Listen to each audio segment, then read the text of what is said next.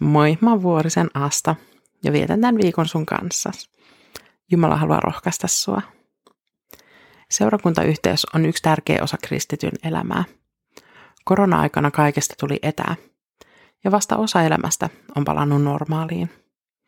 Luultavasti hybridielämä on tullut jäädäkseen kaikille meidän elämän osa-alueille, mutta seurakuntaelämän mä soisin palaavan lähielämään. Seurakuntayhteinen pointti kun on jo siinä nimessä, yhteydessä. Helpointa yhteys on luoda paikan päällä. Kokoontua seurakunnan kanssa samaan tilaan. Polvistus saman pöydän äärelle ehtoolliselle ja messun jälkeen kilistellä kirkkokahveilla. Mä ymmärrän hyvin, ettei tämä ole kaikille mahdollista, ja siihen on erilaisia syitä.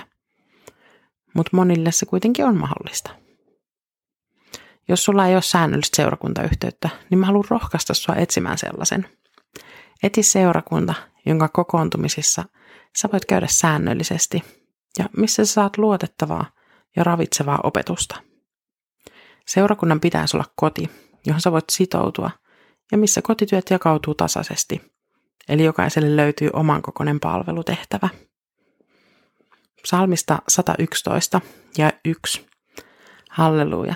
Koko sydämestäni minä ylistän Herraa oikeamielisten joukossa, seurakunnan keskellä. Kun mä asuin Japanissa, seurakunta oli mulle sekä työpaikka että paikka, jossa mä sain kokea hengellistä yhteyttä.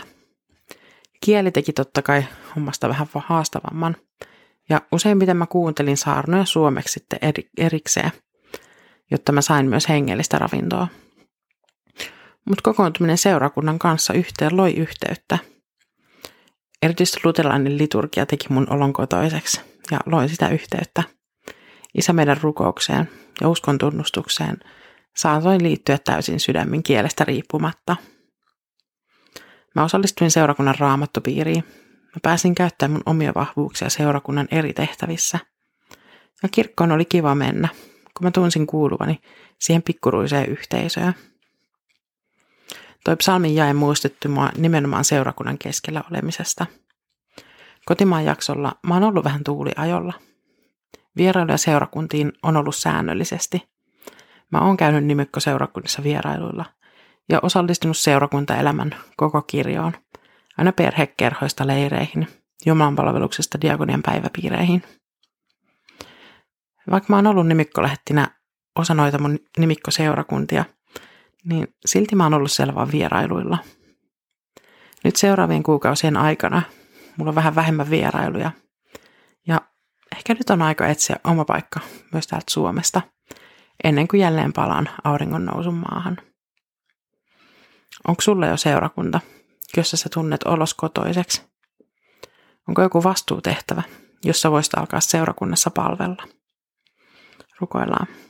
Rakas Jumala, me rukoillaan tänään seurakuntien puolesta. Anna sun pyhä henkes vaikuttaa seurakunnissa niin, että sun sanaa tutkitaan ja opetetaan kaikkialla maailmassa. Mä pyydän, että seurakunnat saa olla paikkoja, joihin jokaisen on helppo tulla ja mennä. Missä tulee kohdetuksi sun rakkaudella ja missä saa kasvaa sun tuntemisessa. Johdata jokaista löytämään itselleen hengellinen koti ja perhe. Aamen. Siunattua viikkoa.